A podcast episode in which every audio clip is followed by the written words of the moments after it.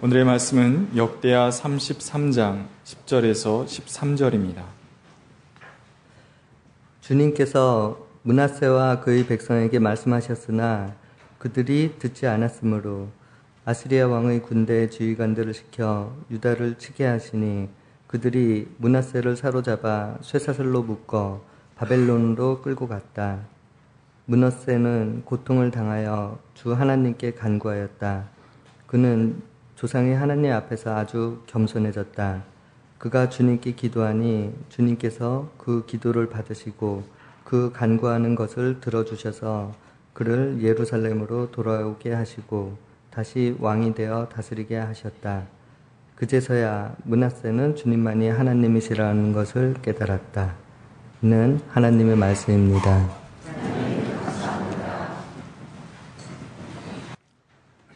아, 참 좋으신 우리 주님의 은총과 평강이 교회 여러분 모두와 함께 하시기를 빕니다.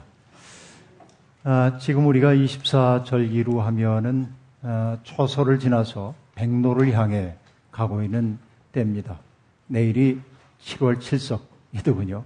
뭐 믿는 사람들에게 그런 절기가 무슨 의미가 그렇게 있겠습니까만 그래도 우리가 어느 지점을 지나고 있는지를 확인해 가는 것은 매우 의미 있다는 생각이 듭니다. 아, 제 책상 위에 있는 탁상 달력을 들여다봤습니다. 내가 어떤 절기를 지나고 있지? 그러다 문득 8월 내내 제가 주목하지 않았던 거기에 적혀 있었던 글귀가 아, 제 마음속에 쑥 들어왔습니다. 강물은 만나는 모든 것을 공부합니다. 그리고 낮은 곳으로 흘러 바다가 됩니다. 라는 구절이었습니다. 돌아가신 신영복 선생님의 문장이었습니다. 공부하는 걸 좋아하는 제게 그 처음 나오는 그 문장, 예? 어, 강물은 만나는 모든 것을 공부합니다. 이 문장이 제게 숨막힐 듯 다가왔습니다. 물론 공부라고 하는 것, 그 속에 담겨 있는 의미의 차원은 상당히 다채롭겠죠. 책만 보는 게 공부가 아니고 우리 인생 공부 전체가 다 공부일 텐데요. 그런 느낌을 받으면서 혼자 이런 생각이 들었습니다. 나는 시간이라고 하는 강물을 타고 흘러, 가면서 만나는 사람들, 만나는 일들, 만나는 대상들, 그들을 어떻게 공부하고 있는가.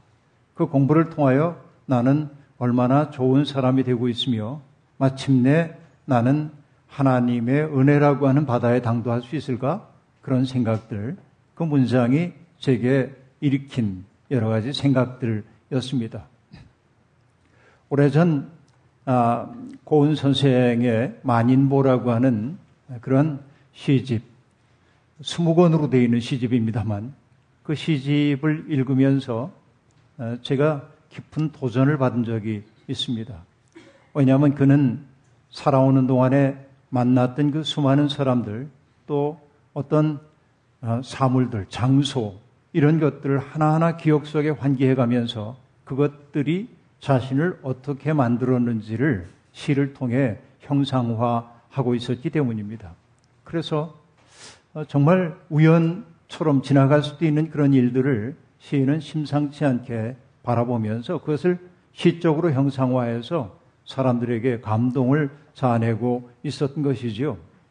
아, 어떻게 보면 따뜻한 마음과 예리한 통찰력이 없다면 그냥 지나칠 수도 있는 여러 가지 일들을 시인은 아주 잘 기록해 놓고 있었던 것입니다. 아, 그는 그 만인보라고 하는 책을 통해 자기를 스치고 지나갔던 모든 사람들이 자기의 혼에 남겨놓은 그러한 흔적들을 되살피고 있었죠. 김수영 시인의 시 가운데 여러분 거대한 뿌리라고 하는 시에 나오는 한 구절이 있습니다. 나에게 노추발보다도 더 쨍쨍 울리는 추억이 있는 한 인간은 영원하고 사랑도 그렇다. 라는 구절이 있는데 사람은 어쨌든 기억해야 할 추억이 있어서 사람인지도 모르겠습니다. 추억 속에서 되살아나는 기억들, 그것들이 때로는 고단하고 암담하기 이를 데 없는 우리의 삶에 빛이 되어줄 때가 아주 많이 있습니다. 까맣게 잊고 살다가도 삶의 어느 지점에 문득 회상되어서 나를 지탱해주는 힘이 되는 기억들, 이런 것들이 많이 있죠. 여러분 고은 선생의 만인보를 보면 그 서시가 나온 다음에 자기 할아버지에 대한 기억을 노래한 첫 번째 노래가 끝나고 두 번째 시는 머슴 대길이라고 하는 시입니다. 아, 재미있는 시인데요. 세터 관전인의 머슴 대길이 아저씨에 대한 기억입니다. 그는 상일꾼이었습니다. 일 잘하는 사람이었습니다. 그런데 밤이 되면 머슴방에 등잔을 밝혀놓고 마을 아이들이 몰려오면 그 아이들에게 옛날 이야기를 들려주곤 했습니다. 아, 장화 홍련전도 들려주고요. 얘기를 들려줘요. 고은이 고백합니다. 내가 그래도 그 일제시대에 가가, 가갸, 거겨 이것을 읽을 수 있었던 것은 바로 대길이 아저씨 덕분이었다고 얘기합니다. 신분이 머슴이긴 했지만 그는 지혜자였던 것으로 보입니다. 그래서 대길이 아저씨가 그에게 들려주었던 이야기를 그는 이렇게 기억해내고 있습니다. 사람이 너무 호강하면 저밖에 모른단다. 남하고 사는 세상인데. 이게 대길이 아저씨가 해주었던 얘기예요. 어린 시절의 이야기가 고은이라고 하는 한 존재 속에 쑥 들어왔는지 모르겠습니다. 어떤 형태로든 그 말은 그의 인생에 영향을 주었을 겁니다. 그래서 그는 이렇게 고백합니다. 대길이 아저씨, 그는 나에게 불빛이었지요. 자다 깨어도 그대로 켜져서 밤새우는 불빛이었지요. 여러분, 이 식구와 만났을 때 스스로 자문하지 않을 수가 없습니다. 나는 누구에게 불빛이었는 적이 있는가? 나는 지금 누군가에게 불빛인가? 자다가 깨도 항상 켜져 있는 인간의 등불인가? 그런 생각들을 하게 되지요. 나라고 하는 존재 어떻게 기억되고 있을까요? 먼 훗날 우리가 이 세상에 존재하지 않을 때 사람들은 나라고 하는 존재를 어떻게 기억할까? 이런 생각을 거듭거듭 해보게 됩니다. 그렇게 본다고 한다면 본디오 빌라도라고 하는 사람은 참 불행한 인생이라고 말할 수밖에 없습니다. 왜냐하면 전 세계에 있는 기독교인들의 기억 속에 그는 비겁하고 잔인한 사람으로 각인되어 있기 때문에 그렇습니다. 공직에 있었죠. 정의를 세우는 역할을 그는 감당해야 했습니다. 그러나 그는 자기의 책임 하에 공의를 세워야 함에도 불구하고 그는 비겁하게 해도 사람들의 눈치를 보았고 그리고 해서는 안 될 일을 저질렀습니다. 주님을 죽음 가운데 십자가로 내몰았기 때문이지요. 이것이 본디오 빌라도의 불행입니다. 살아가면서 우리가 정말로 주의해야 하는 일은 어떤 사람에 대해서 함부로 평가하는 일 하지 말아야 합니다. 물론 살다 보면 내 마음에 맞는 사람도 있고 그렇지 않은 사람도 있습니다. 그러나 그가 어떠어떠한 사람이라고 언어 속에 규정 짓는 순간 그는 그 틀 밖으로 나오기 어려운 사람이 되도록 되어 있습니다. 내가 어떤 사람을 보고 저 사람은 어떠어떠해 하고 찌질을 붙이는 순간 그 사람이 가지고 있는 다른 가능성, 하나님이 그를 바꿔갈 가능성에 대해서 눈 감은 사람이 될 수밖에 없습니다. 그렇기에 우리는 조심해야 합니다. 예수님이 그래서 말씀하셨죠. 누구를 심판하지 말라고 얘기하면서 말씀하십니다. 너희가 심판을 받지 않으려거든 다른 사람을 심판하지 말아라 라고 말씀하셨습니다. 오늘은 여러분 낙인 찍힌 한 인물의 이야기를 여러분과 함께 나누려고 합니다. 그 사람은 문하세라고 하는 사람입니다. 유다 역사에 많은 왕들이 등장했다 사라지지만 문하세처럼 악한 사람으로 그렇게 낙인 찍힌 사람은 그렇게 많지 않습니다. 그는 선왕이었던 선왕, 선한 왕이고 또 선왕, 앞선 왕이었던 아버지 히스기야의 뒤를 이어서 왕이 된 사람입니다. 그런데 그가 왕위에 올랐을 때 겨우 나이가 12살밖에 되지 않았습니다. 12살의 왕이 되어서 55년 동안 유다의 왕노릇 했습니다. 최장수 임금입니다. 그런데 그가 선한 왕으로 기억됐더라면 얼마나 좋겠습니까만 그렇지 못했습니다. 문하세라고 하는 이름의 뜻은 잊어버리다 하는 뜻이에요. 잊게 하다라는 뜻이기도 합니다.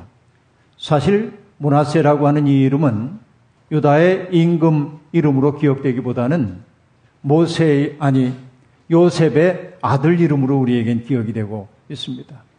애굽 땅의 종으로 팔려가서 아주 갖은 어려움을 겪으며 살고 있었던 요셉. 그도 그곳에서 가정을 이루었고 그들 사이에 새로운 생명이 탄생했어요. 낯선 땅, 고단하던 인생길에서 만난 새로운 아기의 존재. 이것이 요셉에게 그간 살아오면서 경험했던 억울함, 신산스러운 것들을 잊게 만들어 주었어요. 객지에 살고 있다는 괴로움을 잊어버리게 만들어 주었습니다. 그래서 그는 하나님이 나의 온갖 고난과 아버지 집 생각을 다 잊어버리게 하셨다라는 의미를 담아 그 사랑스러운 아들에게 문하세라고 하는 이름을 붙여 주었던 것입니다. 그 이름은 아주 아름다운 이름입니다. 그러나 똑같은 이름이 유다 왕 문하세에 이르게 되면 전혀 다른 의미로 우리에게 해석됩니다. 문하세는 어떤 임금입니까? 자기가 왜 왕이 되었는지를 잊어버린 임금. 자기가 하나님으로부터 위임받은 권한이 무엇인지를 잊어버린 임금입니다. 똑같은 잊어버림이 누군가에게는 빛이 되고 누군가에게는 어둠이 되고 있음을 알 수 있습니다. 그렇다면 그는 왜 자기의 본분을 잊어버린 사람이 되었을까요? 그것은 그가 12살에 왕이 되었다는 사실과 무관하지 않습니다. 12살이니 사리에 대한 분별 그렇게 분명할 수 없죠. 복잡한 정치를 그가 이해할 수가 없습니다. 그 때문에 문하세 주위에는 자문 그룹들이 형성되게 되었습니다. 경험 많고 노련한 정치가들이 왕의 주변에 몰려든 겁니다. 특별히 어떤 사람들이었냐면 선왕인 히스기야 시절에 많은 특권을 빼앗겼던 사람들이 문하세 주위에 몰려드는 겁니다. 히스기야는 가난한 사람들을 위해서 우리가 어떻게 해야 하는지 귀족들에게 많은 것을 요구했습니다. 특권을 내려놓자고 얘기했습니다. 때로는 종들을 해방하자고 얘기하기도 했습니다. 권력자의 말이기에 울며 겨자 먹기로 따르긴 했으나 그들의 마음속에 히스기야에 대한 원망 많았습니다. 그러기에 그는 경험 없는 문하세가 임금이 되자 그들이 임금을 에워싸기 시작했고 그에게 영향을 미치기 시작한 겁니다. 그러면서 그들이 했던 말은 뭐냐면 우리나라가 그런대로 이 강대국들 틈바구니에서 연명하기 위해서는 강대국과 좋은 관계를 유지하는 게 좋다고 아시리아에게 우리들이 복종하고 넘어가는 게 살아남는 길이라고 충고를 했던 겁니다. 그것은 나라를 위한 생각도 그들에겐 있었지만 이미 아시리아에게 충성스럽게 지내면서 많은 특권을 누리고 살았던 자기들의 특권을 유지하고 싶었던 그들의 의지가 반영된 충고였습니다. 그래서 여러분 이 문화세는 초창기에 친 아시리아 정책을 맹렬하게 추진했습니다. 문제는 어떤 데 있냐면 아시리아의 문화를 그들은 받아들이기 시작했고 선진 문화라고 생각하고 문화가 확 들어오다 보니까 문화의 내용이라고 얘기할 수 있는 아시리아의 종교 또한 들어오기 시작하지요. 그 종교는 여러분 다신의 세계였습니다. 그래서 유다 땅에는 수없이 많은 산당들이 생겨나기 시작했고 그리고 바알의 신전들이 생겨나기 시작했고 아세라 목상이 곳곳에 세워지게 되었던 것입니다. 심지어는 주님을 예비하는 성전 안에도 우상에게 바쳐지는 재단이 세워지기도 했습니다. 임금 스스로가 아세라 목상을 깎아서 그것을 성전 안에 세워 두기도 했습니다. 하늘의 별들을 숭상하는 일들도 도처에서 벌어지고 있었습니다. 바로 이것이 문하세가 다스리고 있던 유다 땅에서 벌어지고 있는 참혹한 일이라고 볼 수 있겠습니다. 여러분, 그러다 보니 예언자들의 목소리는 당연히 경청되지 않았습니다. 심지어 여러분, 문하세가 한 일 가운데 가장 최악의 일이 무엇인지 아십니까? 흰논의 골짜기. 나중에 우리가 게헨나라고 얘기하는 그곳에서 몰록신에게 자기의 아들들을 불살라 바치는 만행을 저지르기도 했습니다. 어떻게 보면 인간 말종의 자리에까지 그는 가게 된 겁니다. 그러다 보니 유다 땅에는 하나님이 율법을 통하여 엄격히 금지하고 있었던 무당, 점쟁이, 점술사가 이런 사람들이 때를 만났다는 듯 그렇게 설치고 다녔습니다. 그러니 여러분 도덕은 땅에 떨어졌죠. 정의와 공의는 무너졌습니다. 임금이 그 지경이었으니 백성들도 도덕적으로 타락하게 되었습니다. 이것은 전혀 이상할 바가 없는 일이었습니다. 그래서 여러분 열왕기서의 기자는 문하세의 통치 시기를 기록하면서 몇십 년 후에 닥쳐올 유다의 멸망은 바로 문하세의 죄 때문이라고 그렇게 말하고 있는 것입니다. 그의 후대 요시아 임금의 개혁이 일어나긴 하지만 그러나 무너지는 나라를 되살리기에는 역부족이었습니다. 그런데 여러분 똑같은 문화세를 다루면서도 열왕기는 그렇게 부정적인 일색으로 그를 평가하는 데 비해서 여러분 역대지서에서는 그에게 어떤 가능성의 문을 열어놓고 있음을 알 수 있습니다. 여러분 왜 그랬을까? 역대지서는 왜 문하세에게 조금 회심한 사람의 그런 느낌을 주는 일을 기록했을까? 이 고민이에요. 왜 그럴까 생각해 봅니다. 그것은 이렇게 보면 돼요. 사람들의 생각에 하나님이 정말 역사를 주관하는 분이라고 한다면 하나님의 뜻을 정면으로 위배하고 있는 왕이라고 한다면 그를 권자에서 끌어내리는 게 하나님의 정입니다. 그러나 아까도 얘기한 대로 문하세가 몇 년 동안 왕위에 있었습니까? 55년. 그 긴 세월 동안 하나님이 그를 왕위에 놔뒀다고 한 그 사실 자체가 하나님에 대한 스캔들이 될 수 있는 거예요. 그래서 역대지서는 그가 오랫동안 왕위에 있었던 까닭을 밝히는 거예요. 그래서 하나님이 그를 어떻게 변화시키려고 했는지에 대한 이야기를 오늘 우리에게 들려주고 있는 것입니다. 여러분, 문화세에 대한 역사적 평가와는 상관없이 하나님이 어떻게 그를 때로는 심판하고 때로는 긍휼히 여기셔서 변화시키셨는지 여기에 대해서 역대지서는 기록하고 있다 하는 말씀입니다. 하나님은 그가 악한 왕이었음에도 불구하고 다윗의 후손이었기 때문에 다윗과 맺은 언약을 기억하시고 그를 지키시고 변화시키셨다고 역대기는 그렇게 기록하고 있습니다. 하지만 그렇다고 해서 문하세가 저지른 죄에 대해서 하나님이 모른 척 하진 않으셨습니다.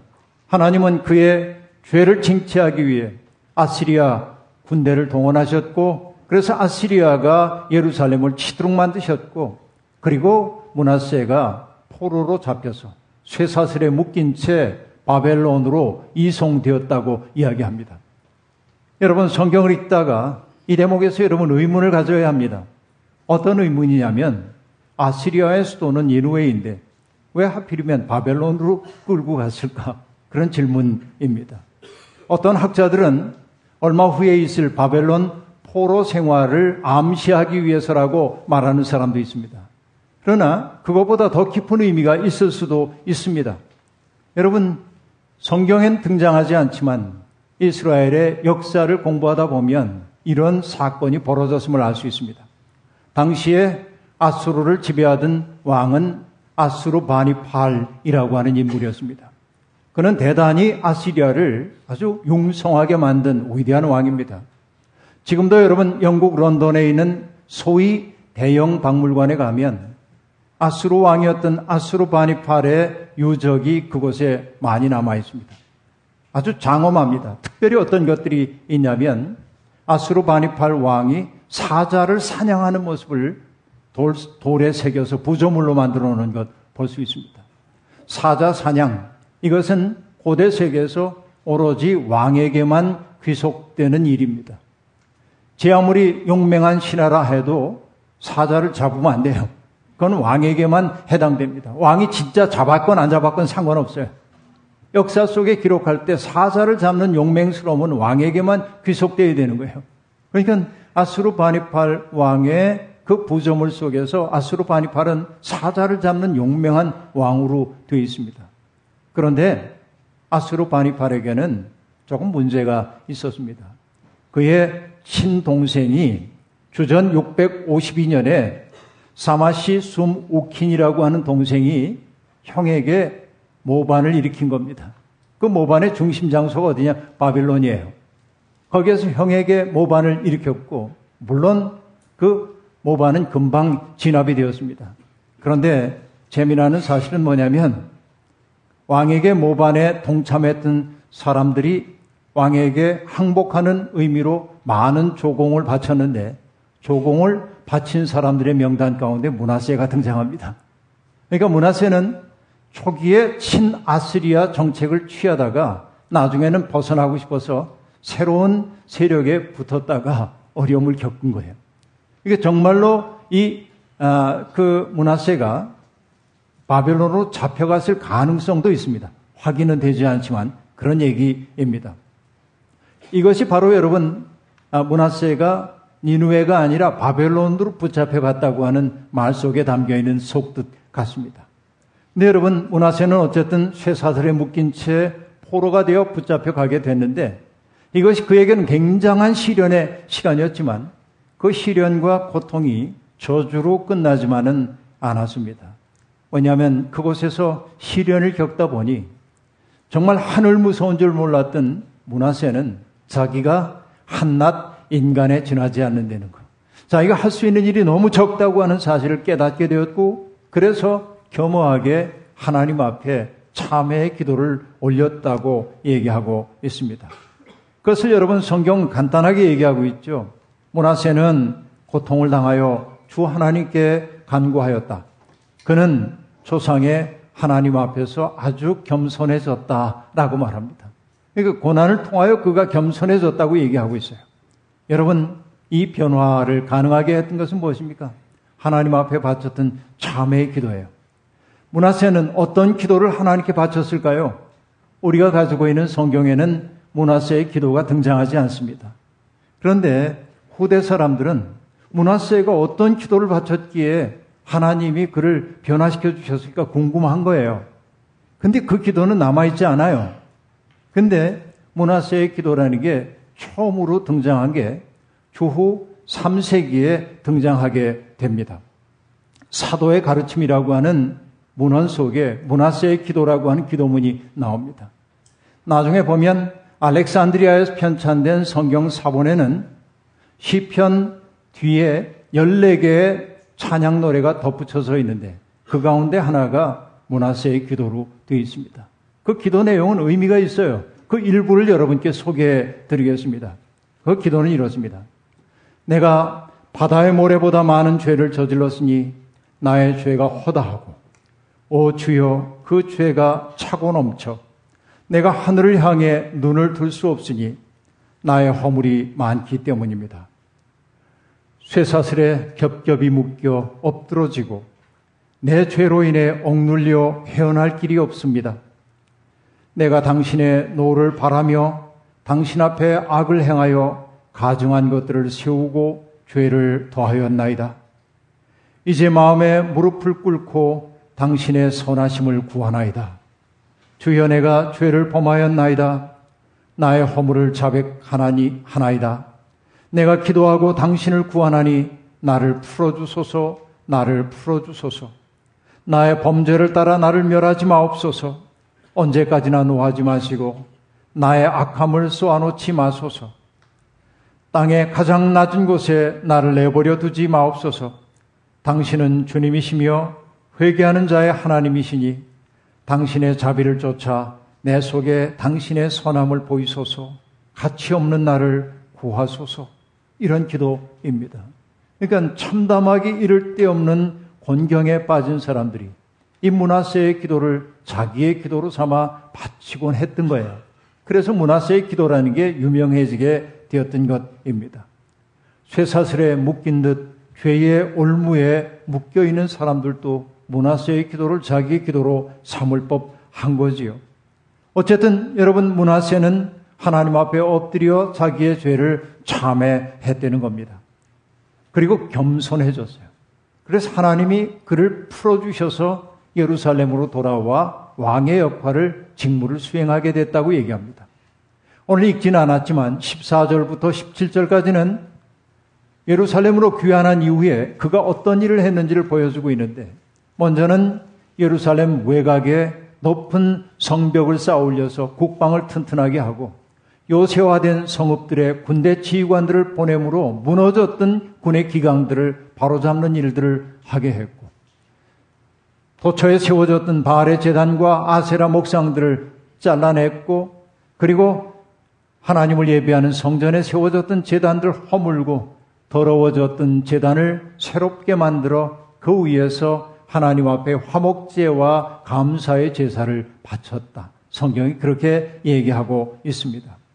산당 제사가 완전히 철폐된 것은 아니지만 산당에서도 여호와 하나님만을 예배하도록 만들었다. 성경이 들려주는 이야기입니다. 여러분, 열왕기서에 등장하는 문하세는 천하의 악인입니다. 하지만 역대지서에 소개된 문하세는 악인이었지만 시련을 통해 하나님의 은총 앞에 섰고 변화되어 새 사람 된 사람으로 등장합니다.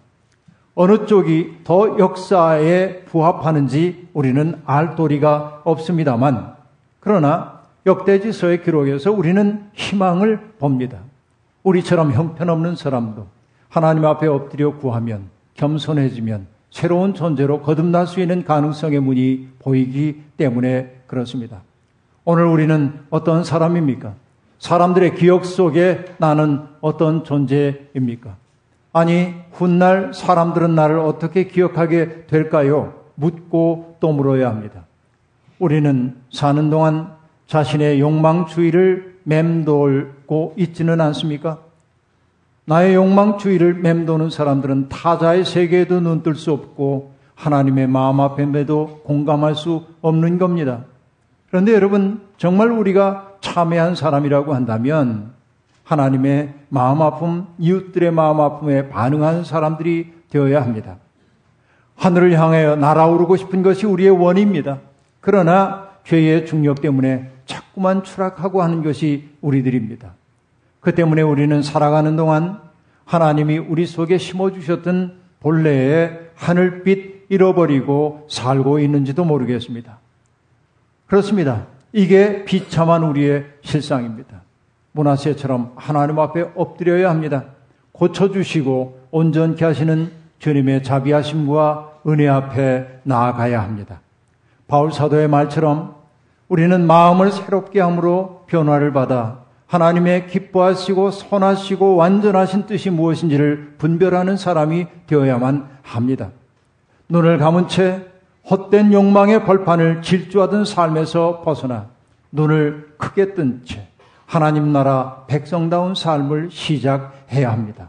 어둠의 행실 벗어버리고 빛의 갑옷을 입어야 합니다.